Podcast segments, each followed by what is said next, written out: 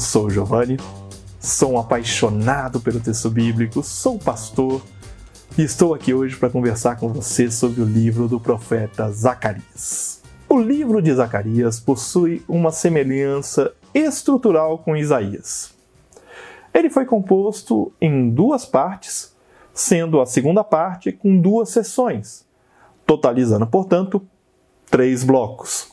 Assim como Isaías, convencionou-se chamar os blocos de Zacarias, Deutero Zacarias e Trito Zacarias.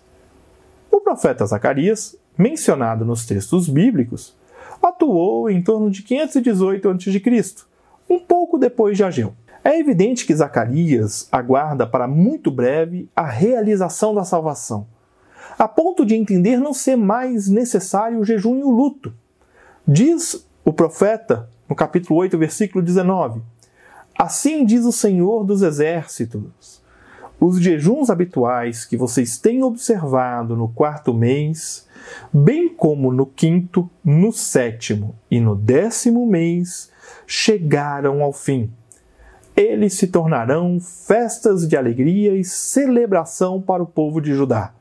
Portanto, amem a verdade e a paz. Chama a atenção, na leitura do livro, a necessidade de um anjo intérprete para que a visão seja compreendida. O profeta vê, mas ele não consegue codificar o que vê.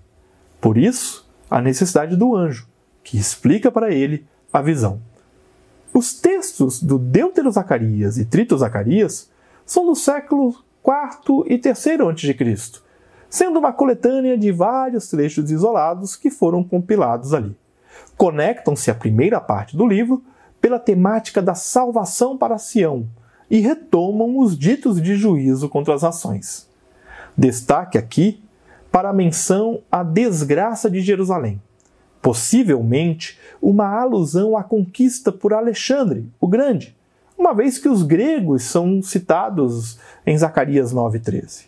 É interessante pontuar também que é justamente dos textos de Zacarias, os textos mais recentes, que os cristãos do século I se apropriaram para relacionar a profecia de Zacarias com Cristo. A entrada de Jesus em Jerusalém foi ligada a Zacarias 9:9. A purificação do templo, a Zacarias 14:21. E ainda podemos citar Zacarias 11:13 que dá o pano de fundo para as 30 moedas pagas a Judas Iscariotes. Por fim, a afirmativa de Zacarias 13 sobre o fim do espírito profético em Israel levou o judaísmo a acreditar que Malaquias teria sido o último profeta. Eu espero que este breve panorama sobre o livro de Zacarias te motive a conhecer melhor este texto que é tão precioso para a tradição cristã. E nós seguimos juntos aprendendo com Jesus a leveza de viver. Um grande abraço. Você ouviu o podcast Café com Alecrim. Eu sou Giovanni Alecrim, pastor da Igreja Presbiteriana Independente do Brasil e um apaixonado pelo texto bíblico e eu convido você a conhecer melhor os meus conteúdos em giovannialecrim.com.br. Um grande abraço e seguimos juntos, aprendendo com Jesus a leveza de viver.